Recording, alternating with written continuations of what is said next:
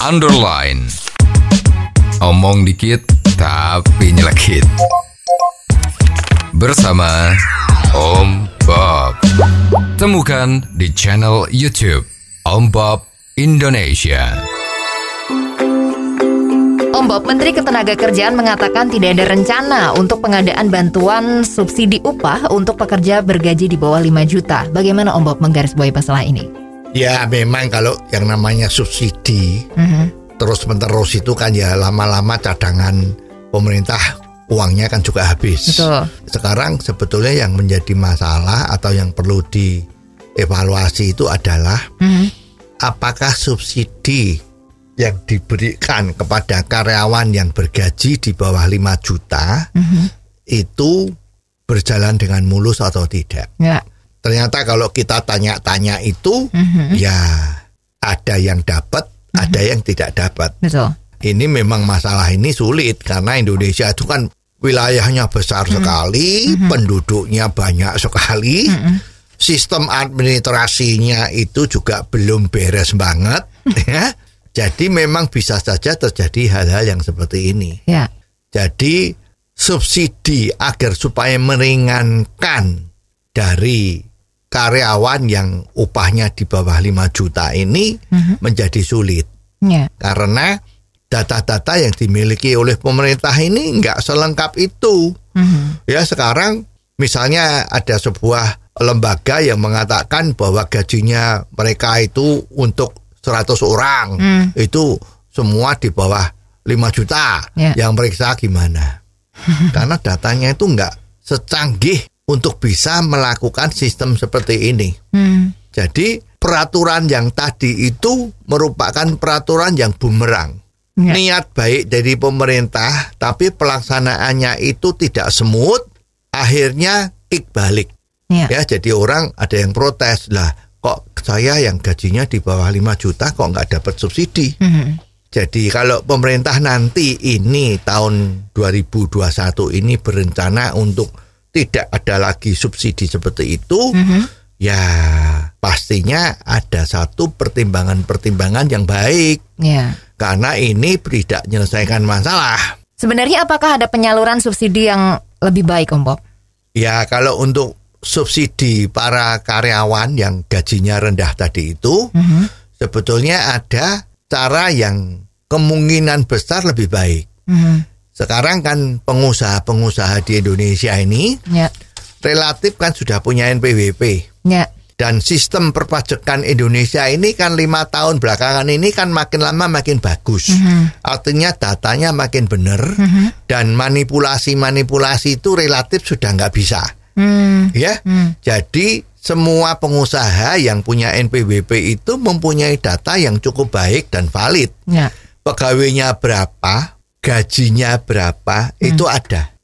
Jadi kalau memang mau memberi subsidi agar supaya beban kehidupan dari karyawan itu bisa baik, itu mestinya yang disubsidi adalah biaya pegawai yang ada dari perusahaan-perusahaan. Ya.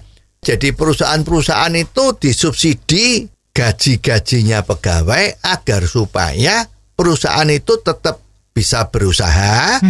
Ini sekarang perusahaan-perusahaan itu kan banyak yang jatuh tidak bisa berusaha karena biayanya tidak tertutup. Terutama biaya pegawai. Ya. Nah, dengan memberi subsidi gaji kepada perusahaan-perusahaan, maka perusahaan itu masih bisa membayar gaji dari karyawan. Ya.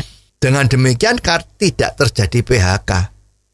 Ya, jadi situasi kehidupan dari masyarakat kaum pekerja karyawan tadi itu masih bisa bernapas lumayan. Ya. Dan sasaran dari subsidi ini langsung kena. Ya, karena data-data perusahaan yang ada NPWP-nya itu ada semua. Nah, dengan demikian catatan kepada pengusaha, saya akan mensubsidi gaji karyawan kamu, ya nggak usah 100%. Ya. Misalnya 70%. Yang 30% tetap perusahaan yang nanggung. Ya, ya kalau perusahaan nanggung 30%, mestinya ya bisa lah bertahan lah ya. Tapi kalau tidak ada income sama sekali atau income-nya kecil sekali, nanggungnya 100% kan bisa repot. Yeah. Nah, kalau bisa seperti ini, mestinya itu lebih memudahkan pemerintah. Apakah pengusahanya itu bisa dipercaya, Om Bob, kalau subsidi itu bakal benar-benar diberikan? Ya, oleh sebab itu masalah subsidi sama masalah dipercaya atau tidak ini kan tergantung dari kontrolnya. Agar supaya kontrolnya baik, maka apa yang diberikan bantuan kepada para pengusaha ini, ya kewajiban pemerintah mensosialisasikan secara besar-besaran. Agar supaya karyawan yang dapat subsidi melalui pengusaha tadi itu mengerti. Apalagi kalau sosialisasinya jadi pemerintah itu ada nomor hotline-nya. Ada hotline-nya untuk melaporkan bagi mereka yang merasa dirugikan oleh pengusaha berkaitan dengan peraturan ini. Wah, ini mesti lancar. Ya. Pengusaha juga nggak ada niat kok mempersulit karyawannya. Jadi mestinya dengan etikat baik pemerintah dan keinginan pengusaha itu mempertahankan aset dari karyawan tadi itu, mestinya ini akan lebih baik. Apakah ini sudah ada yang pernah melakukan, Om Bob? Ya, kalau kita lihat itu sepertinya di Hong Kong itu dilakukan hal-hal yang seperti ini.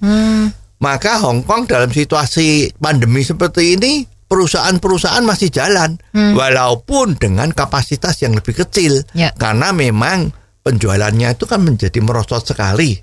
Namun karyawannya tetap gajian. Jadi PHK relatif tidak ada, tapi memang mengecil usahanya. Oh, jadi begitu ya, Om Bob. Jelas deh sekarang. Terima kasih, Om Bob, untuk waktunya. Sampai ketemu lagi di waktu yang akan datang. Underline. Omong dikit tapi nyelekit. Bersama Om